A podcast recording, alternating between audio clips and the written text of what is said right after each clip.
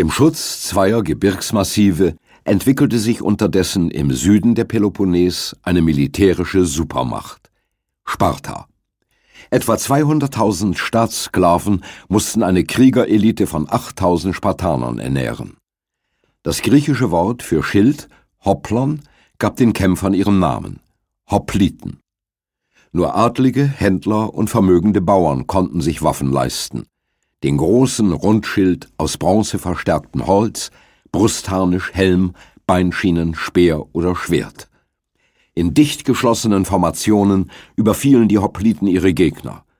Von Kindheit an mit unvorstellbarer Härte zu Disziplin, Gruppenbewusstsein und Aufopferung gedrillt, war das gesamte Leben im spartanischen Staat dem Militär untergeordnet. Sogar die Kunst stand im Dienst des Krieges, wie die Elegien des Lyrikers Tyrtaios verraten.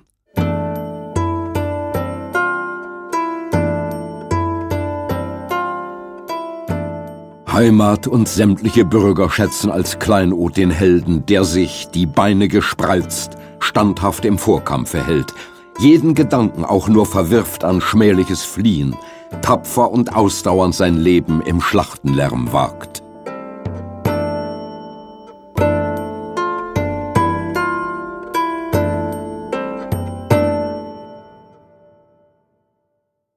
Eine ausgeklügelte Verfassung, die älteste in ganz Griechenland, regelte das totalitäre Herrschaftssystem Spartas, das so über Jahrhunderte fortbestand.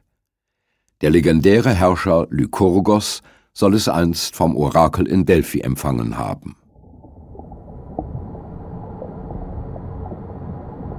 Tief im Innern des Apollon-Tempels verborgen hockt Pythia, die wahrsagende Priesterin, auf einem goldenen, dreifüßigen Schemel.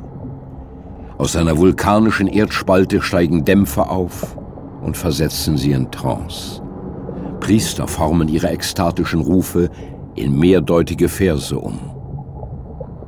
Der Herr, dem das Orakel in Delphi gehört, sagt nicht und birgt nicht, sondern er gibt Zeichen.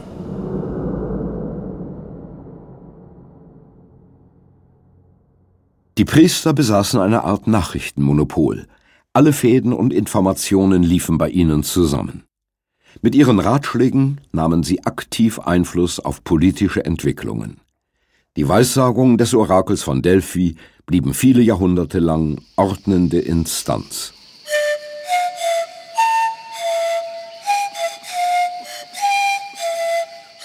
Schroffe Felswände des 2500 Meter hohen Parnassgebirges spiegeln das grelle Sonnenlicht, vervielfältigen Stimmen und Naturgeräusche. Delphi ist der Mittelpunkt der antiken mythologischen Welt, an dem sich einst zwei von Zeus gesandte Adler getroffen haben sollen. Apollon hat hier seinen Sitz, der Gott des Lichtes, der Weissagung und der Künste. Ihm zu Ehren lassen die Griechen einen prachtvollen Tempel errichten, ein Theater, ein Stadion, mehrere Schatzhäuser, gefüllt mit reicher Kriegsbeute, gebaut im Stil der jeweiligen Stadtstaaten Athen, Theben, Syrakus, Korinth. Hallen mit schlichten Säulen im dorischen Stil strahlen neben elegant verzierten Pfeilern aus Ionien.